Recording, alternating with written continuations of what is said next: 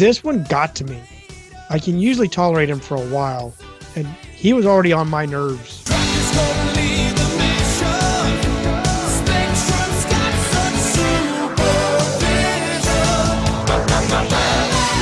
Scott attempts to rush T Bob, who complains that his feet are hurting. Holy cow. Does it have a Rotec hiding in it or something? Is it causing that type of pain? he can really blast his way around when he needs it, but when it comes to trying to shoot one of the mask vehicles, he can't hit the broadside of a barn. Mask Cast. Computer, scan files. Select mask agents best suited for this mission. Jason Gross, radio broadcaster, retro gamer, blogger, mask movie co-writer, vehicle codename 6000, 80s guru skills critical, Wyatt Bloom, broadcast technician, DJ, critic, mask movie co-writer, vehicle codename Phoenix, 80s analysis vital. Personnel approved. Assemble Mobile Armored Strike Command. Welcome, agents of Mask, to Maskcast 63, which continues season 5 in our quest to review episodes 41 to 50 of the Mobile Armored Strike Command animated series. On this podcast, we will examine episode 48, Quest of the Canyon, which includes our usual play by play commentary, along with audio clips mixed in from the actual episode. At the dramatic halfway point and at the finale of the episode, we'll state our opinions and rate using our 1 to 5 scale system. After we've completed our review, we'll read back listener comments as well as the results of our online poll. If you are new to the show, just visit our website at agentsofmask.com and look for the Maskcast assignment in the right hand column to vote and leave a comment review. Quest of the Canyon was originally broadcast on December 4th, 1985 in the United States and follows Mask to Carlsbad Caverns, where Venom plans to find and steal the lost treasure of legendary gunman Jesse James. I'm Jason, one of your hosts of Maskcast, and with me as always is my longtime friend and fellow co-host, the Hudson Rourke to my Lord Matrix. Ordinary man, ordinary machine, think again. They're more than what they seem. They're part of the Vortec team. Ordinary citizen Rick Rhodes power converts his Sonic Stinger into a sleek stealth fighter. And aboard his Thunderwing fighter, heroic Hudson Rourke leads the Vortec undercover conversion squad. Watch as the Thunderwing instantly becomes a hard-charging ground tracker. So when Madman Damien Rourke's 4x4 reveals a weapon on water, the Vortec team takes him down. Vehicles come with figures each sold separately. Have I knocked you off with these names? They sound so familiar, and I just can't quite place them. Is this um? Oh man, I can't think of the name of that show now. Um, Very obscure and very much a knockoff of Mask. is it this? Uh, man, I can't think of the stupid name. I think is it where the cars had uh, one of the cars had an arm on the top of it. Are you thinking a, uh, Jayce and the Wheeled Warriors? yes. No, this is not Jayce and the Wheeled Warriors. Oh. This is uh, Vortec, which was a 1996 knockoff of Mask, and it ran for only one season and had a short tour line uh, produced also by Kenner. I don't remember this. I, to tell you the truth, I don't remember watching it at all either. Um, Is it the one with the shield? It's got like a um. I have to look this up I- now. Yeah, just look up Vortec. There is a logo out there. They're known as the Undercover Conversion Squad. And in 1996, the, I think it was Fox and Universal released this, uh, aired on what they called their Power Block on ABC. And uh, very short lived. Several of these, if you go over to our friend uh, Albert Pineo's website, and you look over in the left column there, he's got a tab for Vortec. And if you look at the toy line for the first uh, series, there's a lot of similarities with Mask. It basically the the premise of the show was uh, they were like this squad of uh, secret agents led by this Hudson Rourke, and their mission was to stop Lord Matrix, who was his older brother, and his evil biomechs from infecting the world with a techno infectious plague. In their battle with the biomechs, Vortech agents use special computer systems with Vor technology that uh, imbued them with in uh, their vehicles with special powers. And then, similar to Mask, the uh, Vortek agents also had masks and transforming vehicles. So uh, that was a little bit from uh, his website. But if you if you look at the pictures of the um, the actual toys, for instance, uh, Damien Rourke, his uh, vehicle was the Rattler, and it had a lot of functionality like Gator. It was like a Jeep, and um, there was a a boat or something that came out of it, just just like Gator out the front. And then uh, there's some other ones. Uh, the Sonic Stinger was a red like sports car with wings that came out of the bottom, kind of like Manta. Uh, the Battle Tracker ATV was a lot like a Bullet with the uh, the wheels that folded out and became like a hovercraft. And then, of course, uh, let's see, the Desert Striker. He was uh, the Dune Buggy, the uh, Firefly. Well, I don't remember this at all. Hmm. I um, I found it on uh, Google, and I don't remember any Yeah. of this. But if it was Lazy- if it was issued in '96, then I mean I was already where was I? I was out in uh, Illinois, and cartoons weren't my life at that point. So, but I see the I do see the one uh, toy line. I do see the the Gator similarity. I see the Blazing Fury, which looked more like that. Uh, Wildcat. Yep. Yeah, the Wildcat. So yeah, Truck. Yep. and then there was the. Desert Striker Doom Buggy. That looks a lot like um, Firefly. yeah Firefly. Hmm Heck, I, you could probably pull p- parts off of it if you needed to. Pretty much. But yeah, I haven't That's seen, really cool. I haven't seen uh, much of any of Vortec, um, even on eBay. Very scarce. And then YouTube, I believe, just has the intro to the show. So I've never watched any of the episodes, even though it was short lived. And sounds like from the description, too, it was left at a cliffhanger as they always seem to be after that first season. and then they never get re upped and never find Right. out what happened. But uh, You know, that's that's the the I guess the gamble, but that's probably the brainy or the the best way to do it is to leave leave a cliffhanger so that they have to have right, a way they to want to come back. Yeah. right.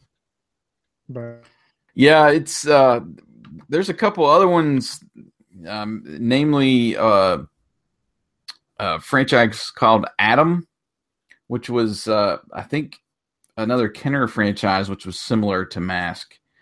And uh I, that one might have been released in Europe only but there's been a couple of those that have it seems like Kenner tried to uh, not directly uh, have a sequel to Mask, but kind of tie into Mask's popularity and try to spin off something new that just never, never really took off. Right.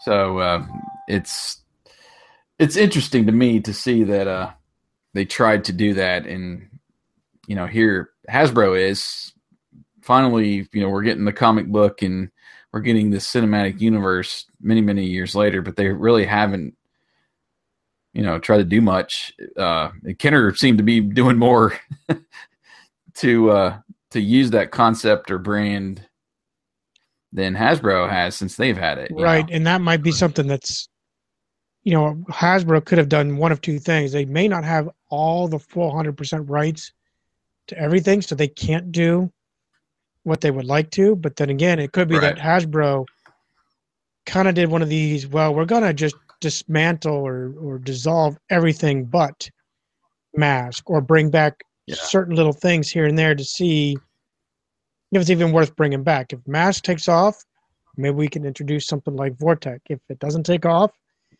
we're not out anything. No, it, Yeah, could, it yeah. could be that that concept as well. I do understand that. So, well, let's uh let's put Vortec to bed, and maybe we'll go into a little bit deeper detail uh, one of these times on the on the website and dig into it and uh, just see how many similarities there were. It's interesting to me this whole Vortec and the toy line, and I wish I could find some episodes just to see what it was like in comparison to our show Right. as well. But we'll see. We'll save that for another day, though. And uh, what do you say we get our mask on? Get your mask on. So uh, I've got a little proposal to you, Wyatt. But uh, before we get into that, I wanted to make sure everybody knows that the uh, second issue of the comic book series is out, and uh, we had hoped to record a uh, a podcast uh, with our buddy Bill Ferris over at matttracker.com, actually on his show, and uh, that didn't work out here, but hopefully we'll get that out uh, for too long. The second issue was released on December the 28th, and the third one is slated now for February 15th. And also that new Mask Annual comic, that number one issue is uh, scheduled for the following week, February 22nd. And I'm uh, very interested in that. And I think we talked about that real quick, maybe on one of our Maskcast chats about the uh, the origin. I think of Cliff Dagger and also this new take on the original Mask episode, the Death Stone. Right. So uh, that should be a, a fun book. Uh, coming out now in February. I thought we might get it towards the end of January, but I think they got pushed back a couple weeks for uh, issue three and this Mask Annual. Uh, so go pick that up, and uh, we'll try to get our opinions on uh, the second issue pretty soon, either on this show or hopefully over on Bill's show, uh, Behind the Mask, which he mainly posts on YouTube. So uh, be looking for that. And uh, my little proposal to you, Wyatt, is uh, been doing some thinking about our episode reviews and, and the way we're going. We're almost through season five. We've got essentially uh, 51 to 60, and then 61 to 65 is kind of those last episodes of the Mask series as we know it. And then you've got episodes 66 through 75, which are the racing series. So I guess my thoughts I wanted to uh, throw over to you and see your opinion and even the listeners if they want to uh, give their take on this um, as they you know interact with us during the show but obviously i want to do 51 to 60 next and then instead of doing those five episodes i was thinking about maybe waiting and leaving those five episodes for the very end of our series review and do the racing episodes next. So if so if we don't like the racing episodes you know we still have those five of the mask series as we know it, you know, that first season at the very end. So, what do you think about doing something like that? Or would you rather go in sequential order? Well, there's a part of me that does want to do the sequential order just just because uh, I'm kind of that chronological type. But I think it would actually spice things up if we did flip it. Mm-hmm.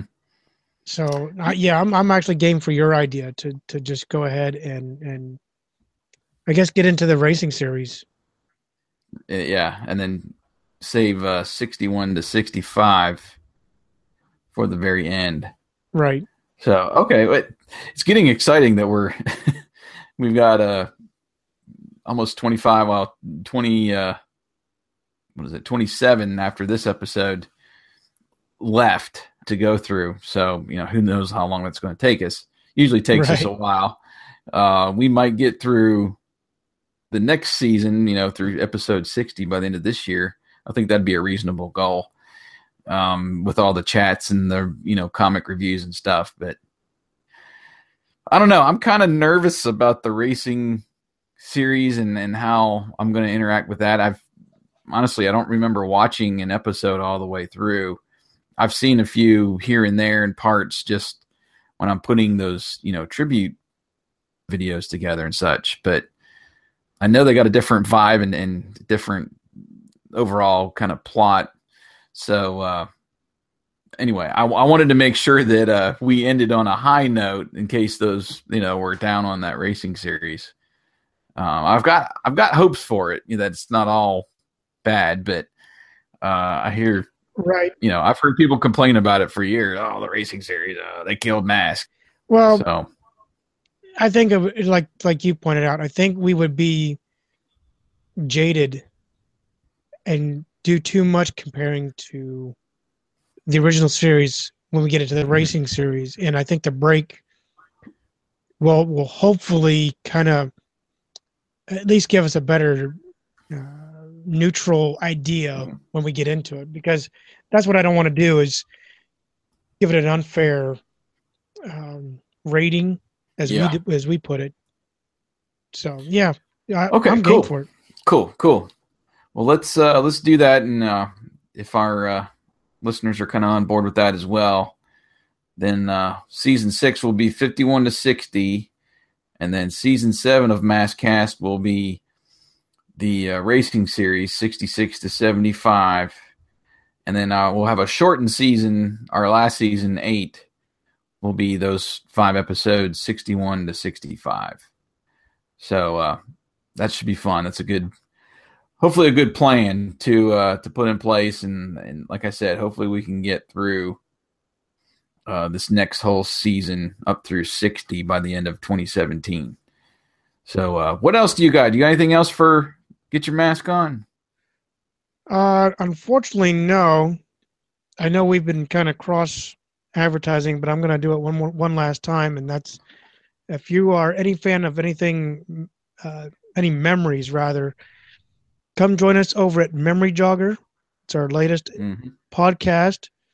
We uh, basically just go down memory lane. That's the best way to put it. We pick a topic and we just run it down to the ground to a, you know we we go 50 different bunny trails um, anyway so we thought we'd do it at least in Yeah. a more formal setting if you want to call it that um, yeah, so it's it's we're only up to episode five but it's it's really having an impact on me because i'm loving it to remember you know how we grew up or Yeah. you know, just this last episode was about our mixed vhs tapes what do we have on it what Yeah. did we have the most of recorded on it and so forth and that was kind of cool because you know we we kind of jogged our memories in that you know we're looking at it going oh oh wow i didn't realize i recorded that or this. And, right. well, this is when i first saw that that tv show. It was actually on a vhs that jason recorded or something to that effect. So yeah just if you want just go ahead and uh, follow us uh, via itunes or whatever media outlet you use to to to listen to podcasts. Yeah, just search uh, "Rediscover the '80s," and uh, that podcast is the Memory Jogger is part of that podcast, and I've got it pretty much, you know, everywhere you can find. And if you need the feed, um, there's a little podcast tab. If you go to rediscoverthe80s.com, that'll help you get to the feed.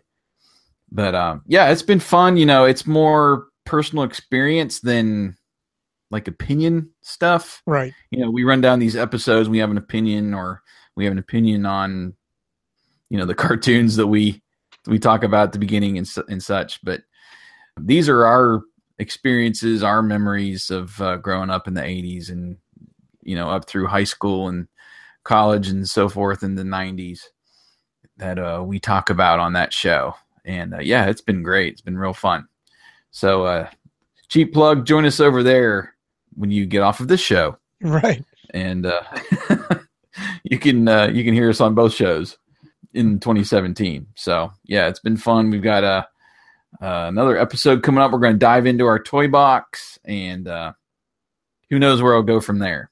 So very fun show. But uh, anyway, let's uh, let's get on the uh, the task at hand here, and uh, let's head out to uh, up the Grand Canyon in, and Arizona. Right, let's start the Maskcast.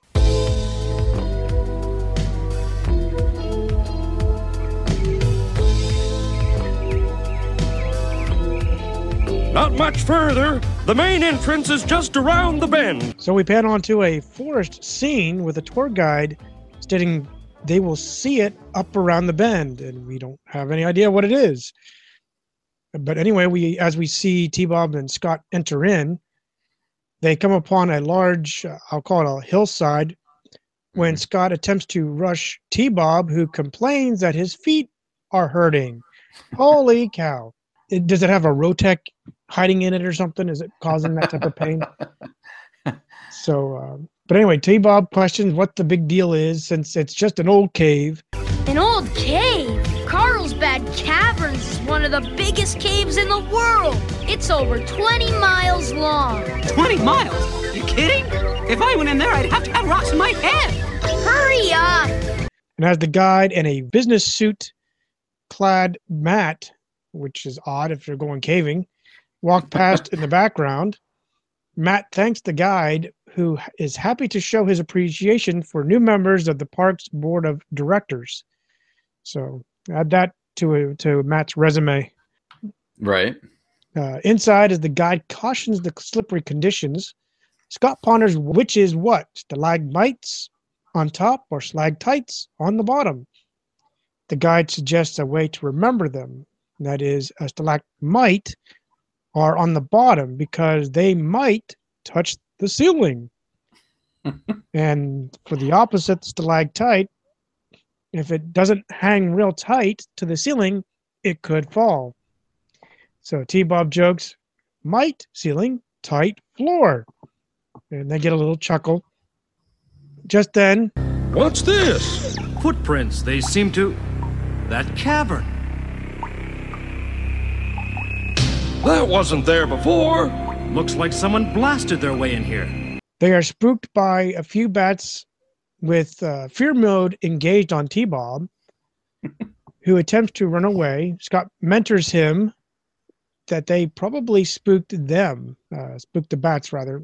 T Bob had a feeling that they woke up on the wrong side of the bed. And this is where I put roll my eyes moment. Yes. My I had I had one in mind too. And as the flashlight scans around, they notice living quarters with Matt suggesting that they aren't the first visitors. Scott picks up a real cowboy hat that ends up leaving a dust trail, making Scott sneeze.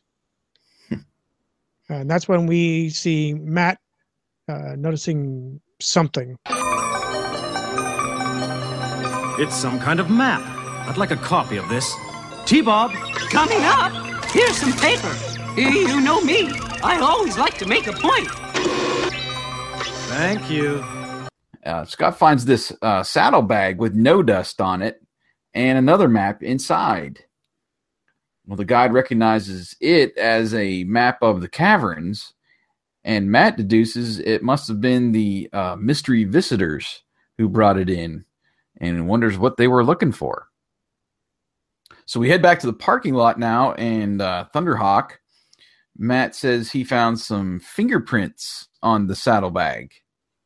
Um, I was trying to figure out how he saw that, maybe from the the dust that was in the cavern or something. But anyway, Yeah, but I was, I was too much of a pessimist. I'm going, your fingerprints are on it. So is Scott. So why you are seeing fingerprints? Duh. well, uh, he takes this uh, saddlebag and the Thunderhawk computer somehow scans it. I wasn't sure how, but it discovers two sets of fingerprints. Data scan indicates two sets of prints. Sample number one dates from year 1878, belonging to legendary outlaw Jesse James. Oh boy! Then this has gotta belong to Jesse James. It's one of those 10 gallon hats. How do I look? You've got another five gallons to go. Fingerprint sample number two dates to this year, belonging to contemporary outlaw Miles Mayhem. Mayhem. Wonder what no good he's up to this time. Now, this was another puzzling moment for me. I was like, hmm, Jesse James's fingerprints was on file from Yeah, really. you know, the late 1800s. And what I I li- even go ahead. what I liked about the uh, when they were reading it out, it was con- Miles Mayhem was the contemporary outlaw. right. Kind of thought that was little little of a chuckle there. So um, anyway, so uh, the computer indicates a possible motive being uh, Jesse James's robbery of ten million dollars in gold bullion that was uh, never recovered, and the mystery remains unsolved. Well, T. Bob chimes in about the bullion being a lot of chicken soup. Rolling my eyes again. The computer says the James gang had a hideout in Carlsbad Caverns and reminds Matt of something on the wall map. There's something about that map we saw on the wall. That's it! Select the mask agents best suited for this mission. This is where we get uh, Ace Riker with slingshot and his little I guess caption as as they're being called up is he leaves a guy alone as he's learning how to use a drill. Um, Dusty Hayes gets Gator and he's in the middle of washing dishes and he leaves and the sink overflows. And then we get Bruce Sato with Rhino and he's building a robotic bowling lane and leaves it as it makes a strike and then automatically resets the pins.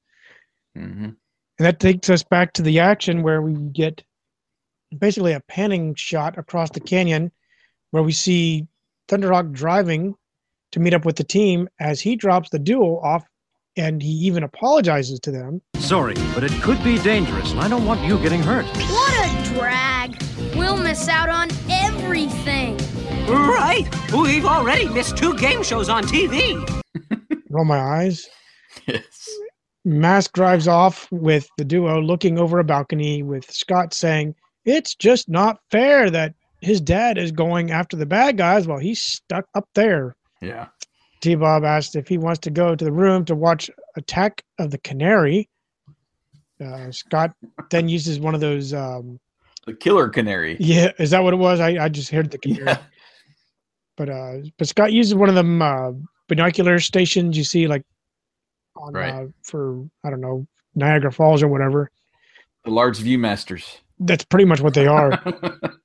and he scouts out the terrain, and then he notices a burro ride station. So now we cut to that to the duo asking Mister, got room for us? Sure, Sonny. Just hop aboard. Us? You expect me to ride one of those things? Yuck! I think he likes you. the duo end up climbing onto their donkeys, with T Bob getting on backwards, asking where's his head. Roll my eyes. Plenty of Mhm. those in this episode. Yes, there were. Uh, they are now they are on this burro convoy with Scott asking, "Where are they going?" The guide replies to the bottom, with T Bob concerned. Then the guide states they will go down the Colorado River. Scott is elated with T Bob feeling like he's an, as he puts it, an endangered species. Yes. Another roll my eyes moment. Yes. And then I don't know. I'm sorry, go ahead. I as we get on to the next scene here, it just seemed like that whole scene went on forever. I don't know. It, it seemed like Scott and T Bob had a lot of screen time in the first half, and I'm I'm jumping a little bit ahead, but uh, you know I'm waiting for Venom to pop in, waiting for Venom to pop in to get their side of the story, and it doesn't come until after the break. you know. Well, I'm going to leave my comments because um, this is one of those that might be interesting at towards the end for me, unless you uh, Okay. somehow convince me otherwise. but uh, yes, I guess we'll find yes, out. there was way too much screen time for the duo. I mean, I I like the duo. I I know Scott and more so T Bob get bad raps, but yeah, they they had their turn. Let's go back to Mask. yeah, yeah.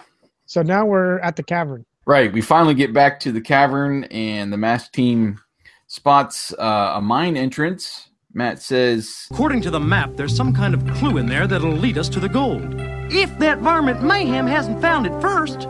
Yeah, whenever Miles Mayhem gets gold fever, he ends up giving us one big headache. I was like, oh, geez, he's going to get in on it too. Bruce, though, he suggests checking it out first with the team standing guard for Mayhem. Uh, Matt agrees, but warns him they could be inside. So Bruce says he will, if they give him any tricks, he'll give them a treat. Ah. all these puns in this episode. Anyway, Yes. Bruce, uh, he kind of hops down the mountainside. Uh, he's got his lifter mask under one arm. I'm not sure why he didn't choose to wear it. Uh, but after entering, he doesn't see any clues so far or any signs of venom. He hears a noise and spots another map on one of the mine cars. After examining it shortly, he hears the noise again and he puts on his mask. Who's there? Oh, a puma! Oh! As it uh, lunges forward towards Bruce, he falls backwards into this mine car and begins rolling backward down the track with this uh, puma giving chase. And as it gets near to him, Bruce finally kind of wakes up. It, I guess it kind of knocked him out there when he fell backwards into this car. And he quickly pulls his legs inside the car as it speeds up now. He turns around to look forward and he sees a very long hill. So he's now on a Indiana Jones like roller coaster mine car ride. That's what I was thinking. Says something I really couldn't understand. It sounded like, uh, "Man, am I ever hot?" Or I, I couldn't understand what he was saying. Anyway, we uh, we see this huge gap in the tracks ahead uh, across this bridge, and as Bruce rapidly approaches this gap, we fade to the dramatic commercial break.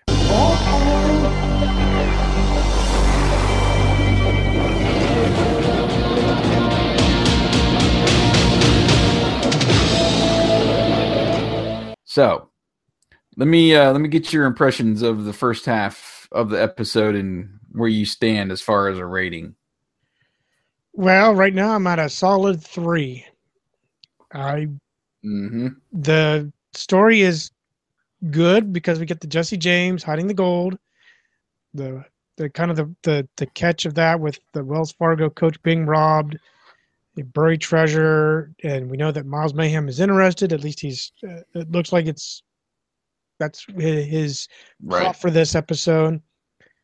Uh, there's some good graphics, and they seem to spend a little bit more time with the duo in that burrow ride, and then they spent, to me, an excessive amount of time with Bruce's roller coaster ride. It just didn't seem quite right. Um, it just lengthy is probably the right word. Mm-hmm. I did like seeing that we now have a new agent and vehicle, but I'm still at a loss why, because this is mask, why did Bruce not use his mask again? this is one of those other ones where he it's just slapping your forehead. Come on, Yeah. he could have lifted the Puma and you know knocked it out against the the wall. Of course, of course, Doug probably wouldn't have agreed with that. Um, sorry, Doug, just had to say it. But um, Doug is But- an animal rights kind of guy. he Yeah. is. So just give him a Loves love his tap. kitties. You know, whatever. so anyway, um, so anyway, yeah. So the coaster is, you know, it kind of looks fun, and I'm sure they were going for the kid side of it. They weren't going for the adults looking at it, but still, it just looked like he was going to go on an excessive track ride when he could have done. Even if the Puma did leap at him, lifter, get me out of here, and just bubbled his way out the front door, back door, whatever route, Yeah. and be done. Instead, instead, we just, you know, get the roller coaster ride. Uh, T Bob, or his worrying, and then his feet hurt. This one got to me. I can usually tolerate him for a while, and he was already on my nerves Yeah. With with this episode. Maybe that was intentional, but um, Well, yeah, the- just the jokes just add up, and then everything he almost says or does gets on your nerves. right. you know? so basically, just boiled down to, especially the, with the excessive time. To me, it just seemed like they were trying to make up time for something. Like they wrote this out lengthwise Yeah. and then discovered they didn't have enough material, so they left it in there instead of cutting it to to Yeah. Whatever. So that's mine. What What do you think? Okay. Yeah, I'm I'm close to you. Uh, you know, just way too many puns. And it was T Bob, it was Bruce, it was Ace. You know, there's just, it spread like wildfire in this. And, you know, like I mentioned before, it was all mask in the first half of the episode, which, uh, you know, kind of set up the mystery pretty good. But I think that's why we had all the bad jokes, is just because Scott and T Bob were practically around for the entire first half of the episode. The fingerprint match, that again, we're looking through this as adults and not kids. Right. Kids, we wouldn't care. But I, I had to go on and look it up, you know, Google it, and fingerprints came about as like identification just around the turn of the 20th century. So the other thing that got me though was, you know, maybe the tour guide should have known the legend a little bit better since he's giving him the the personal tour. Right. and then maybe he just identifies the items around as oh these these have to be from the James gang you know? It could have been that easily identified without any have to do his fingerprints and you could just get deduce you know that oh mayhem touched this and just do his fingerprints. You didn't Well, maybe maybe just the- left him out of it Maybe the mask computer was feeling jaded and you know needed some more screen time since Kit was like, eating up all of it. I, I'm really just joking here. Uh, the agents arrived a little quick for me. I know they're in the states, and you know maybe Boulder Hill is nearby. Like, you know, we set it up close to Las Vegas, but I don't know. It seemed like he called them, and they must have left like Boulder Hill and, and been the same distance as wherever Matt was at the cave, because he pulled up to the the motel and they're sitting there. You know, so I I try not to let that bug me too much, but uh, the drama at the break was okay, but I don't know. It just made Bruce appear clumsy. That he fell back into this, and oh, woe is me, and you know, got your lifter mask on, like you said. Why don't you use it? You know, and Matt warned him at the beginning when he went down to check it out himself. Venom could be inside, so why not put your mask on then? That kind of bugged me too. Why just carry it around? oh, I hear a noise. Okay, let me put it on now. Uh, you're going into potentially danger, you know, as soon as you step in. So put on your stupid mask. I guess the thing that really kind of brought the rating down for me, and I pulled it down to a three and a half. I took a point and a half off. It's just I didn't have many notes on good things. You know, like you said, I'm glad we got a new agent. And that was a pretty cool sequence when they rolled out. They had the that angle, which would be uh, one that they used in a ton of 80s television shows where they put the camera in the ground and the, the vehicles Yeah. drive over it, you know? That Right. was really cool. I like that. You know, they had a couple inventive shots in this episode, but that was about it. I just wasn't really excited, got excited, or had any wow moments so far. So I pulled it down a point and a half. I'm at 3.5. And, uh, you know, we'll see where we go from here. So that means we're returning. Uh, we see Bruce finally using his lifter to bend the rails. Again, I don't understand this, but whatever. But he bends the rails up to create a Dukes of Hazzard ramp. Lift!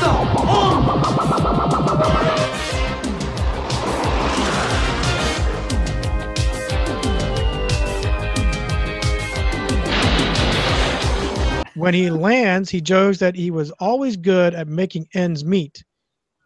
And here's Yeah. another markdown I gave it.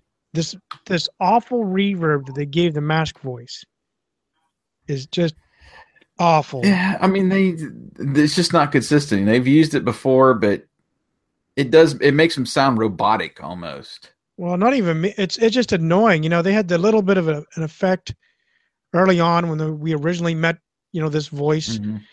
and now it's just gotten to a point where it's he, they're not in a cathedral. Gee whiz, it's just a mask mic. That's all you have to worry about. Yeah. Take a you know take take out the bass a little bit, and you got it. Yeah, the kind of the telephone effect. Yeah. You know, almost. So anyway, he continues down the track and states that things could get worse. Then he notices a wooden wall where he says that it's time to quote T Bob. Wait!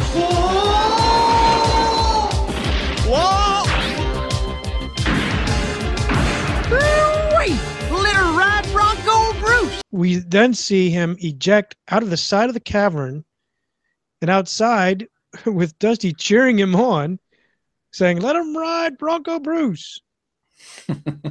He ends up crashing into some thick brush mm-hmm. with Matt, you know, I guess caring for his troop. You know, are you okay?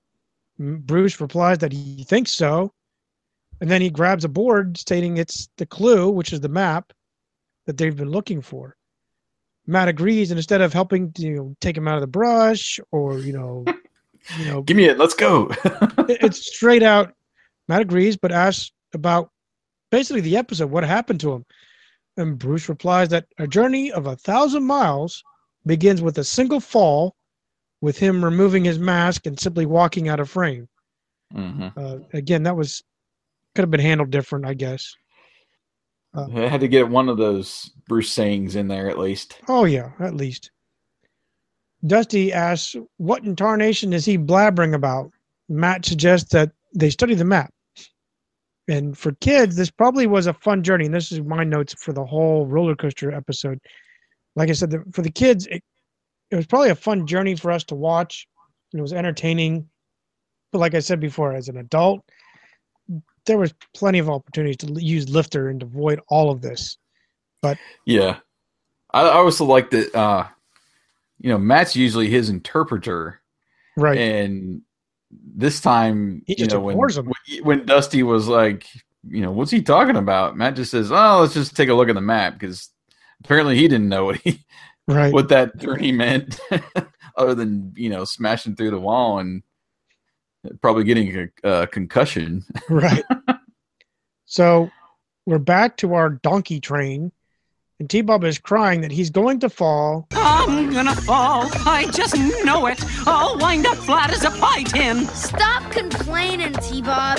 And you can uncover your eyes now. We've reached the bottom. As they stop, T Bob is grateful as he is very sore and advises that they install elevators. And now he's sore. right. The donkey voices his opinion as Scott translate that he's just as ready to get rid of T Bob.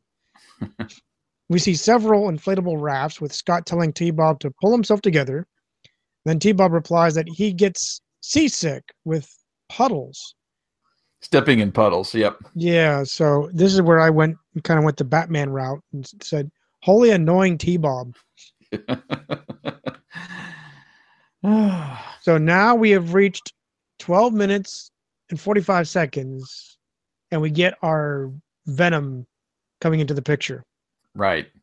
We finally hear that Venom theme uh, that seemingly has been taken forever to get to. And we meet up with Mayhem and Rax and Dagger and Bruno Sheppard in front of a row of several cave entrances. Bruno asked Mayhem, How much longer do we have to hang around this hole in the ground? Until I say otherwise, Sheppard. It's in one of those caves. That's just great. We could spend the next year searching them all. Mayhem kind of just ignores him. He looks at his watch and he's waiting for three o'clock sharp. And he looks up at the sun, and as Bruno wonders why he's concerned about the time when they are trying to hunt for gold. Well, the sun finally casts a shadow off this large pointed rock, and it points to the correct cave entrance. This reminded me of uh, the movie National Treasure, if you've ever seen that with Nicolas Cage where they're going, they find this clues and stuff on the back of the Declaration of Independence, and they go to Independence Hall and have to be there at a certain time, and it points at this brick, and they find these glasses, and I don't know, reminded me of that. I doubt, I'm sure Mask stole that from somebody else, but that's kind of one of those tropes where they, you know, you wait for the sun to cast a shadow, and Right. there it is. Anyway, so uh, they find the entrance to the cave. Mayhem says, just like on the mine car, and that that's where they'll find uh, Jesse James's gold. And they all run off to their vehicles and they enter the cave. And they come upon this large pile of rubble, with Mayhem assessing that no one has been in this cave for decades. Dagger exits uh, Jackhammer.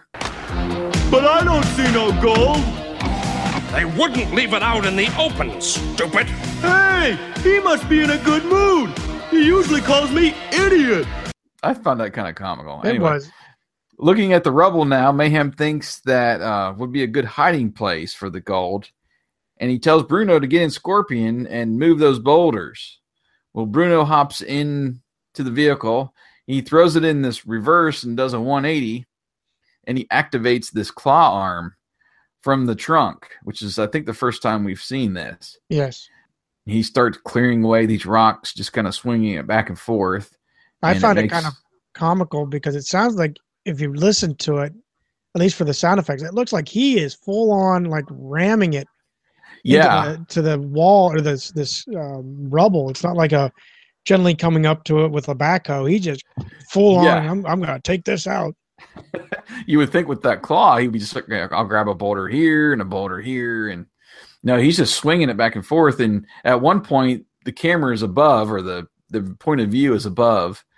And Mayhem and you know the other agents are just standing there. I'm like, you guys better move out of the way because all this boulders and stuff is going to fall down the side of this rubble and flatten you. Right.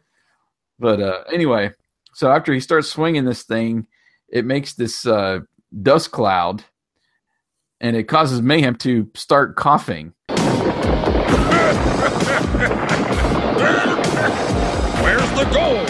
I don't see any. Oh! Wow! Then he sees some of the loot uncovered, and he's amazed. Wow! I think he says, you know. Yes. Yes. So we uh, head back to Mask in their vehicles. Bruce says they need to make better time because it's past three o'clock. So, you know, we take that as they've deciphered the minecar clue like uh, Venom has. Uh, Slingshot is in the lead, and Matt asks Ace how much farther. Just over that rise, I used to take the shortcut when I was a kid. Did some of my best rock collecting around here. Oh no! So that gave us a little insight that he, you know, essentially knows the area. Right. Um, as they travel a little bit further, he sees a large boulder in their path, joking he must have missed that one as a kid. Matt says, No problem. And he's going to shed a little light on the subject, quote unquote. And he pulls uh, Thunderhawk ahead and uh, opens the doors, and the door lasers shoot to uh, like pulverize this boulder so they can kind of continue through it. And then uh, once they get through that, they come upon the same kind of series of cave entrances that Venom was at. So the team arrives, but we see that the shadow has moved away. So Matt suggests that his mask can give him some sound advice. Spectrum on. I've got the reading. It's that one. We looked through his visor as he scans the caves and comes to the correct cave, but there's no there's no heat signature, there's no Yeah, yeah. icon, there's no nothing that identifies which one's the right cave. There was no explanation, right? I mean, if you're gonna track some, you know, gasoline fumes or I don't know anything like that, heat signatures, like you said, let us know how you're you're able to find it out. It's not just you know, let me put on the mask and the mask will tell me. That's it. Well, okay. So anyway, so the team jumps into their vehicles and roll out. On the river, we see the rafting fun with T-Bob clutching Scott and screaming along the rapids. He ends up screaming and asks if the river can stop so they can get off. we cut to the to the lead pulling in the raft and saying that the ride is over. Scott looks at T Bob and asks if he's all right after water is gushing out of his vest and his knees. Scott enthusiastically says that he'll never forget that ride as long as he lives. T Bob jokes that at this rate, it'll be 15 minutes. now, that was actually decent. Yeah, I- it was. As they walk up the hill, they come across old Indian drawings on a wall. And they're leading into that cave. Come on, T-Bob, let's check it out. Uh-uh. There's no way you're getting me into another cave. I'm putting my foot down. Of course, we could take another trip on the river. The river? Pete, follow him. Lead the way. That was actually good too. Yeah. I mean, they're when they do the humor without all the puns, they can come up with some decent stuff. Right, and It's not it's not hilarious by any means, but and sadly, You I know. had a Three Stooge moment. I'm thinking of uh, how Moe always did it. I'll lead the way. Go right ahead. right, yeah. So uh, anyway, so we're back in the cave with Venom. Mayhem instructs to keep moving, and here walks in our duo. Scott asks if T-Bob hears something, with T-Bob replying, "Not really," which to me, I actually read into this. I'm thinking he's like, "Uh, uh I didn't hear nothing. Nope, nope, nope, nope." Right, yeah. Come on, we've got to stop them. Ah, I'm more concerned about stopping you. Bruno continues to hand excavate and grab the gold, with the duo tiptoeing down, grabbing a few old mining tools and a barrel, which kind of perplexed me when I saw that happening. Dagger nearly hits Rax, and Rax complains about it. Dagger responds saying he better watch himself. And as Rax and Dagger begin to argue, we see T Bob pop out from behind Jackhammer. T Bob whispers that he hopes the gunpowder still has some bang left in it as he pours it into Jackhammer's tank. Rax sees them and shouts, Spies! Hurry! Get them! I'll take care of them. Bruno jumps in Scorpion, but it rapidly becomes disabled as Scott has wedged all of these hand tools that he was carrying into the front left uh, wheel well. Mhm. However, Bruno attempts to grab them with the Scorpion trunk claw. We now hear engines with Mayhem saying that someone's coming. Mask enters the scene with Matt saying, Let's put a stop to Mayhem's gold rush. Dagger says, Leave everything to me. He races Jackhammer around. Then we hear an explosion, but it ends up really just smoking up the engine. It really didn't like big, Yeah. huge fireball, nothing. Anyway, but he crashes into, well, you guessed it, poor old Rax and Piranha. I can't see! You fools! What do you think you're doing? Matt seems confused by the scene, but Switchblade blasts at Mask, with Rhino retaliating with the stack lasers. One blast, and Mayhem wants to retreat again. Mm-hmm. Switchblade shoots a hole in the side of the cavern, and the Venom agents make their way to grab hold of the skids. Ace engages Boomerang, which shoots this whirling laser that ends up just cutting the bag of the gold. Sends the gold plummeting to the ground. And then we see Gator race after Switchblade, with Miles shouting, They won't catch us now, as he basically uses Switchblade's lasers to drill his way through the wall. And then we are taken outside.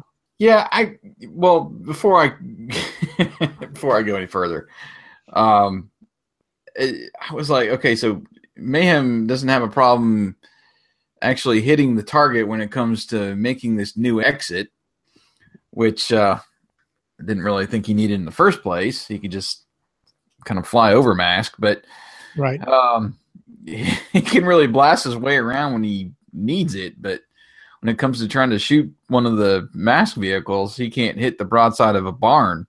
So, No. and then uh, I thought it was cool.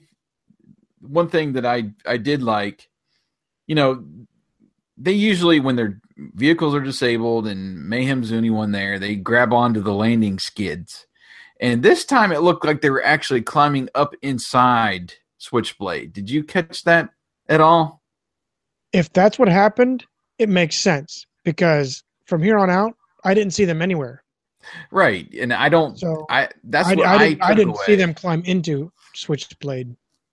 I they were to me they they kind of were climbing up and disappeared and it looked like they were climbing into the bottom there's like a compartment there or something i'm not sure exactly where they were gonna hang out inside switchblade because it's basically a one person cockpit but um i don't know i thought i liked that a lot better than just it seems ridiculous them hanging off the side of a helicopter skid you know flying away but uh, Right. anyway we'll get back to the episode now. So um, after you know Switchblade blasts his way to the other side of this uh, new tunnel, Gator gives chase. Dusty fires a few shots of the roof cannon at uh, Switchblade as it converts to jet mode.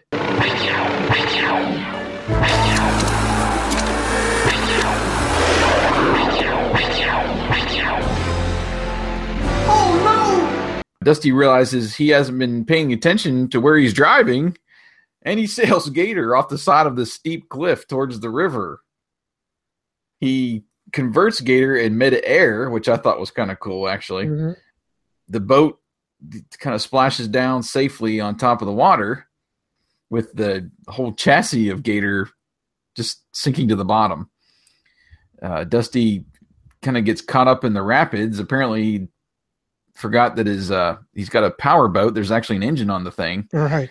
and he eventually hits this huge rock in the middle of the rapids and it ejects him right into the water and he and the gator boat go sailing over this waterfall well I, apparently uh, thunderhawk gave chase because we see uh, the thunderhawk converting and bruce from the passenger seat using lifter to save dusty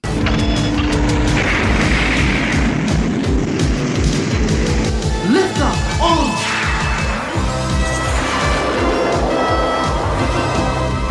That was a quick dip! and it seemed dusty was kind of pissed about it Yeah. he just uh, he's floating up in the air and he folds his arms and i think he says something like uh, that was a quick dip or something i don't yeah, know Yeah, he says it was just a quick dip. anyway uh, this scene kind of fades into the uh, the regrouping scene at the very end and scott and t-bob are on hand with the rest of the team with scott saying it's too bad venom got away but at least mask saved jesse james's lost gold Maybe next time Jesse will be more careful where he puts it.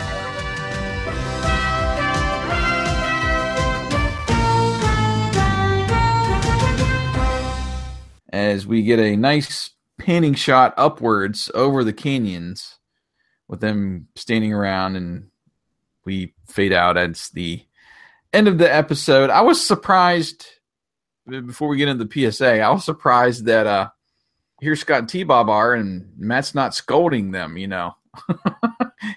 Usually they regroup and what the hell are you guys doing here? You know, Pretty much. kind of a moment. Well, we and didn't that, get that.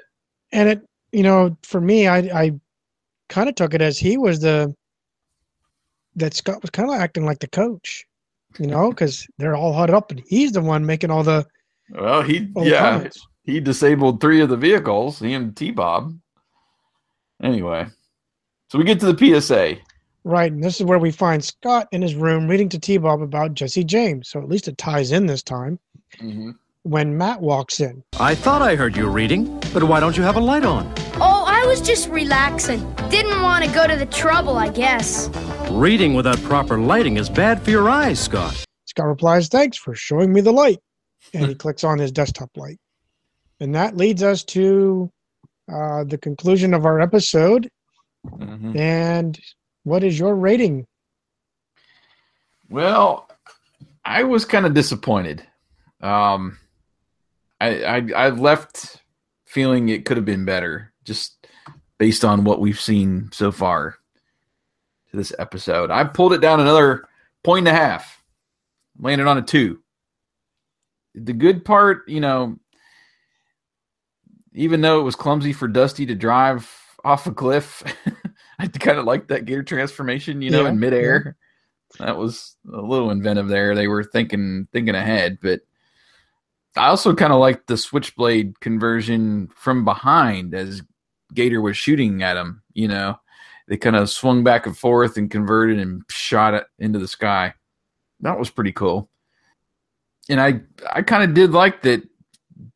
Scott and T Bob were essentially helpful. You know, sabotaging the vehicles after just you know following them around on their uh, sightseeing trip for most of the episode finally came back into play but that was I, I did like the the ending shot too i actually did a panorama of that and um, there were some really cool point of view shots from up in the caverns and stuff, looking down on the teams and that kind of a thing. So they were creative with uh, them being around that, you know, mountainous area and, and such, the canyons and all of that.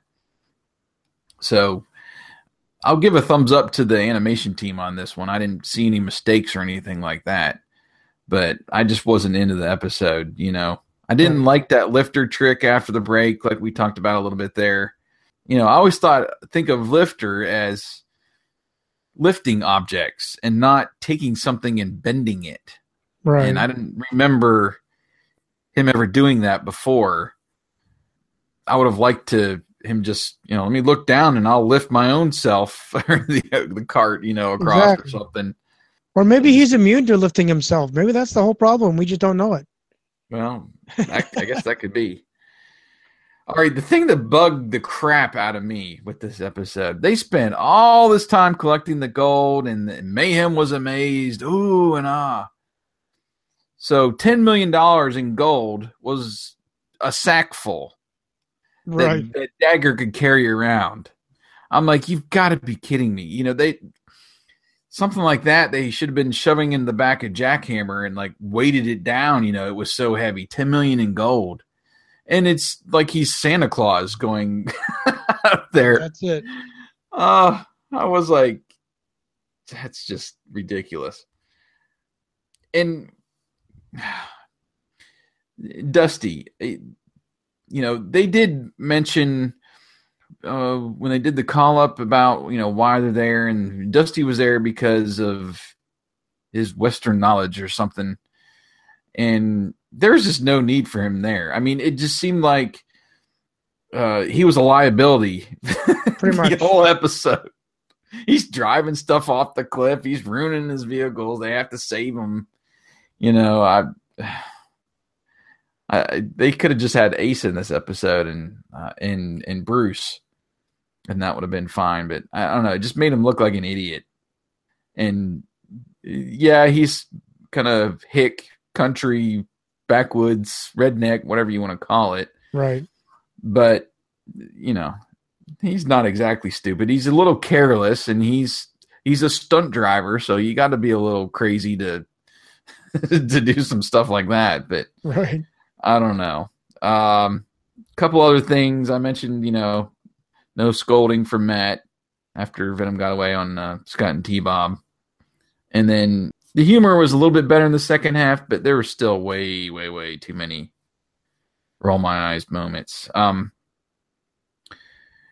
we we mentioned about Spectrum, not you know, no explanation on that. The timeline of Mask. Okay, so when Venom initially enters the cave, they it's like the next scene and they're at that you know rubble digging for gold.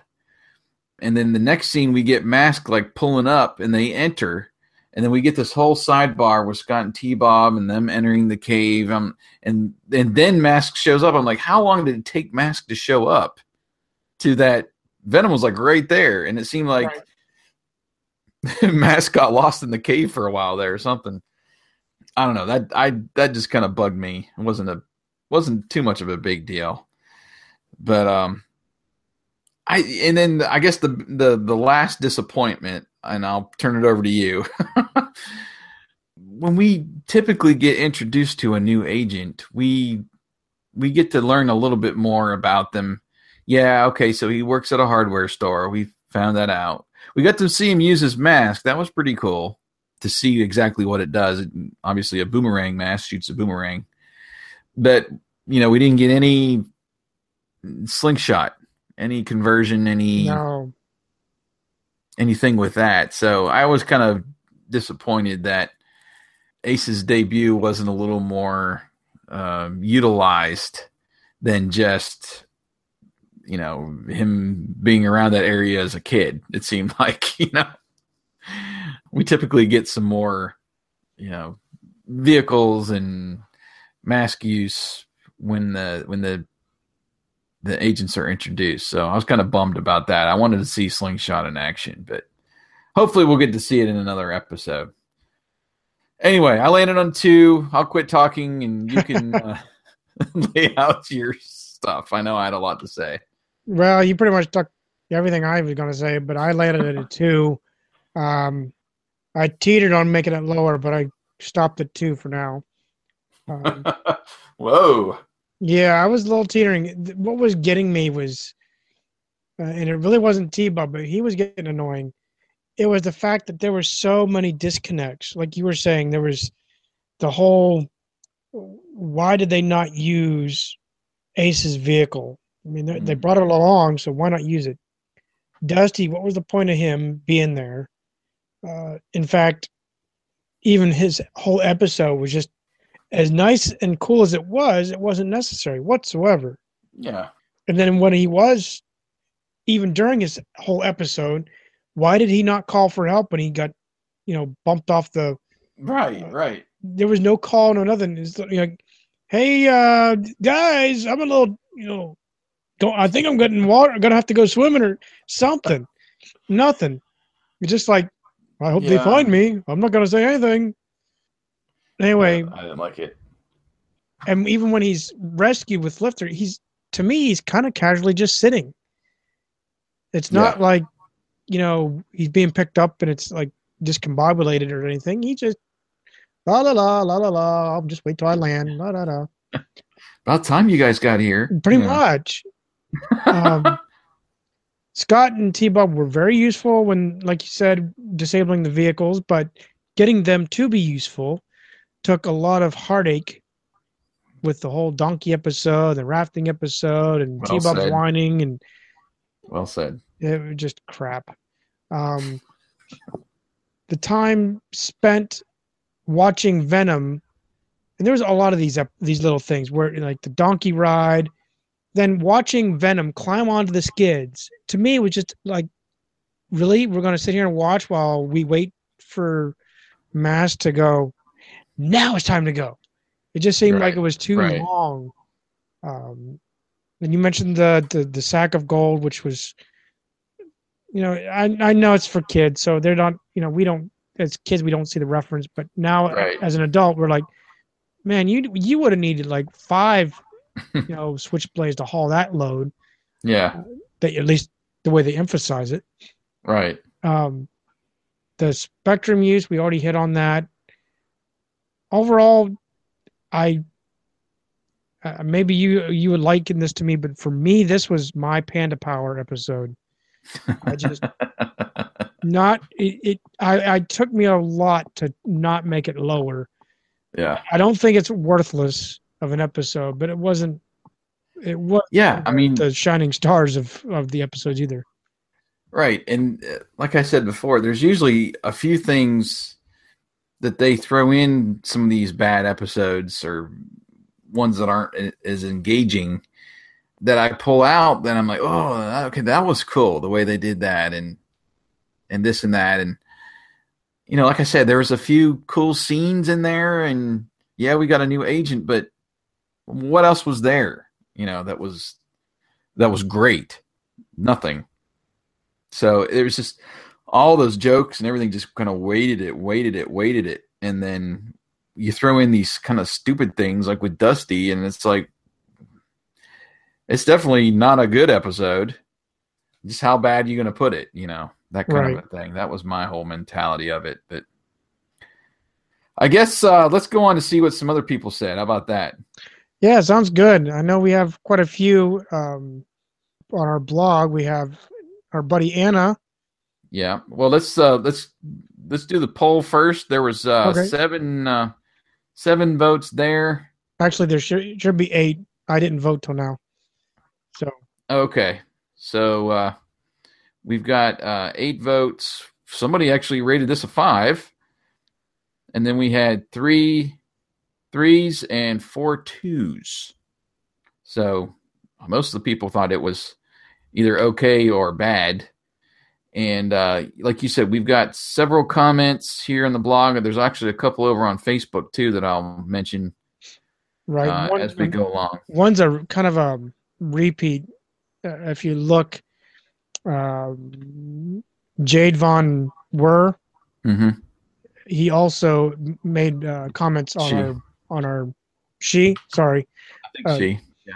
uh, made it uh, basically kind of a, a parallel comment Oh, on I see. Facebook as well. A couple differences, but not much. But uh, let's go ahead and start with Anna. She Mm-hmm. writes, uh, "This is an okay episode, but it's not among the best. Mask has many episodes about Venom trying to find lost treasures. Probably a little too many, in my opinion. Some of them are very good, like the Lost Riches of Rio. But this episode wasn't really that interesting. The best scene was Bruce's ride on the mine cart, which was very entertaining. I also liked it when the mask computer compared Miles Mayhem to Jesse James by naming him a contemporary outlaw. Still, I don't think this episode contained anything interesting or special to make it stand out from the other treasure hunting episodes. Very Good right. call on that one. right. Yes. Uh, and then we got John Trigonis. I've been interacting with John some over on Twitter too. Appreciate his feedback. He says, uh, I gave this one a two. It's not that there were necessarily too many flaws, but that there was one severe one. We are introduced to a new mask vehicle, Slingshot, and we never see it transform. It's a van from the first minute we see it to the last. With Scorpion, we got to see its tail being used in this episode, so that was something. And we did get to see Ace Riker's boomerang mask do its thing, even if but briefly.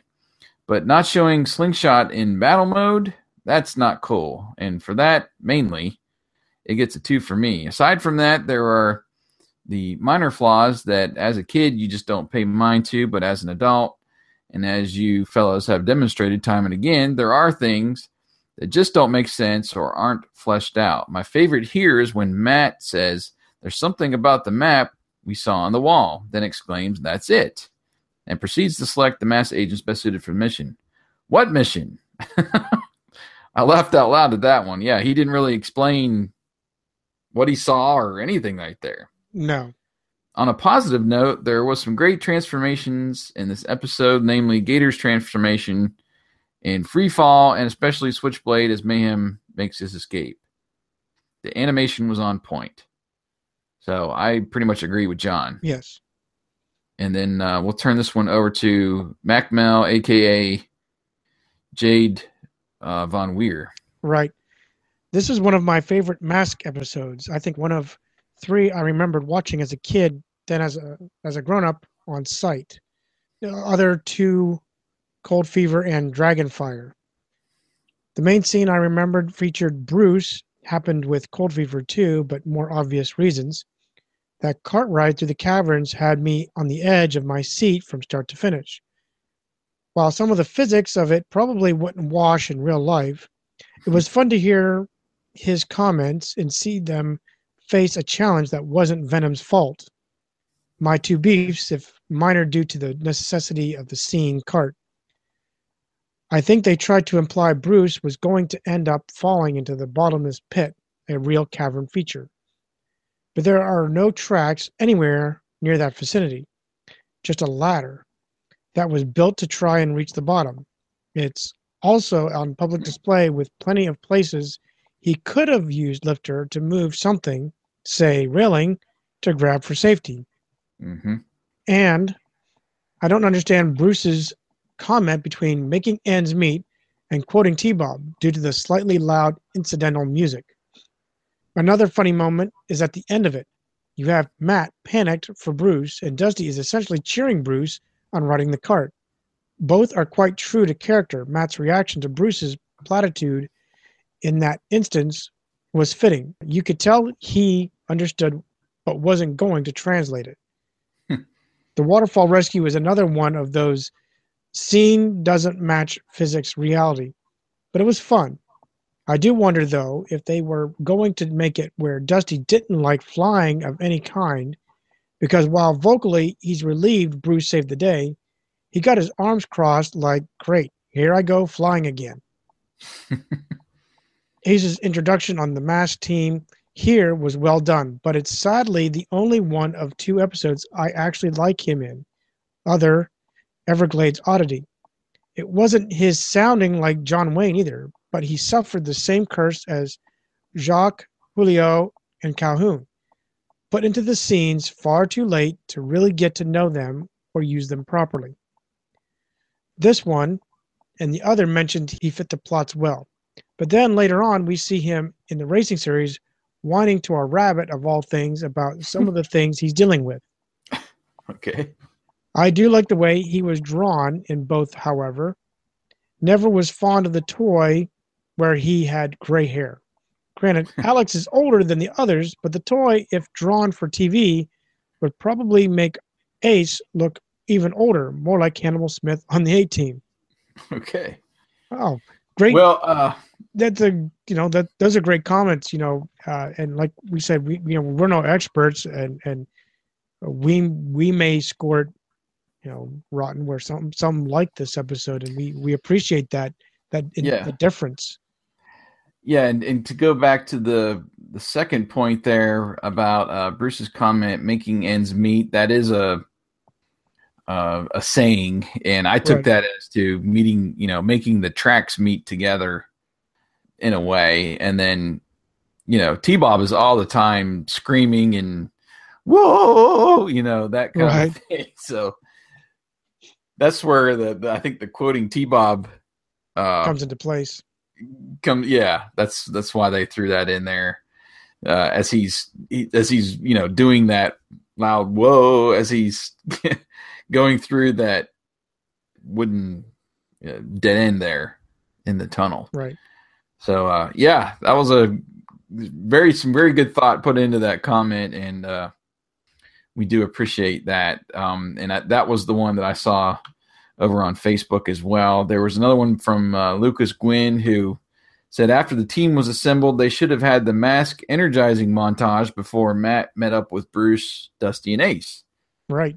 I would agree, and you know, I said back to him that uh, it happens less and less as the series goes on. Wish it could have been more standard. And then he replied back: Not only did they stop the mask energizing montage, but they also stopped using the theme for when Matt Trakker assembled the mask team a lot less as well. And yeah, they there's there's two themes that they do during those call ups and the you know the original one is that is basically the mask theme song that we hear in the intro that beginning Right. the very very beginning uh when we see Boulder Hill and the, that green grid uh and then there's this other upbeat kind of almost sounds like a ringtone to a phone if you listen to it like real MIDI Right. uh, like Nokia ringtone to it uh, when I hear that. Um, and they use that off and on, I guess, more uh, later on in the series here. But yeah, it's just a shame that they didn't have uh, some standard stuff, like we've said time and again, like Voltron and. You know, every time we got Mumm-Ra in Thundercats, it was ancient spirits of evil. You know, Right. it- you you know we got that whole transformation sequence every time and i don't know Yeah, it's disappointing, especially when you see, especially in this episode, all this excessive, drawn out things like the donkey train and so forth. They could have easily squeezed the whole call up and and the uh, platform. The it, everything could have been fit fit in better, and it's just like, yes, oh, we're just gonna go on vacation and make this as painful as possible. oh well hopefully um, we've got a couple episodes left in uh, season five of Maskcast 49 and number 50 hopefully we'll end uh, on a better note than this I hope so. because uh, yeah, it was very to me it was very disappointing. But anyway, we're gonna go head on to number forty nine in our next show called "Follow the Rainbow." Venom goes to Ireland to find the lost treasure of High King Brian Boru at the end of the rainbow. So uh, we're gonna go international again, as we have uh, quite a bit of time during this season and uh, be over to Ireland and see see if this is going to be a magical one or if this is just kind of uh, one of those you know lost treasure mysteries again, which uh, I, I, I would kind of lean towards on this one. But um, I guess we'll find out though. Right. So, anyways, well, we appreciate everybody listening, and uh, again, if you want to uh, check out our other podcast, feel free to do that called Memory Jogger on the uh, Rediscover the 80s podcast. And uh, like I said earlier, too, we're hoping to get an episode together to talk some more about the comics with uh, Bill Ferris. So uh, be on the lookout for that, and we'll tease that as we get closer to that. But uh, that's going to do it for this show. Right. And once again, this has been a great episode, at least in discussing it. Maybe not in the ratings, but in discussing it.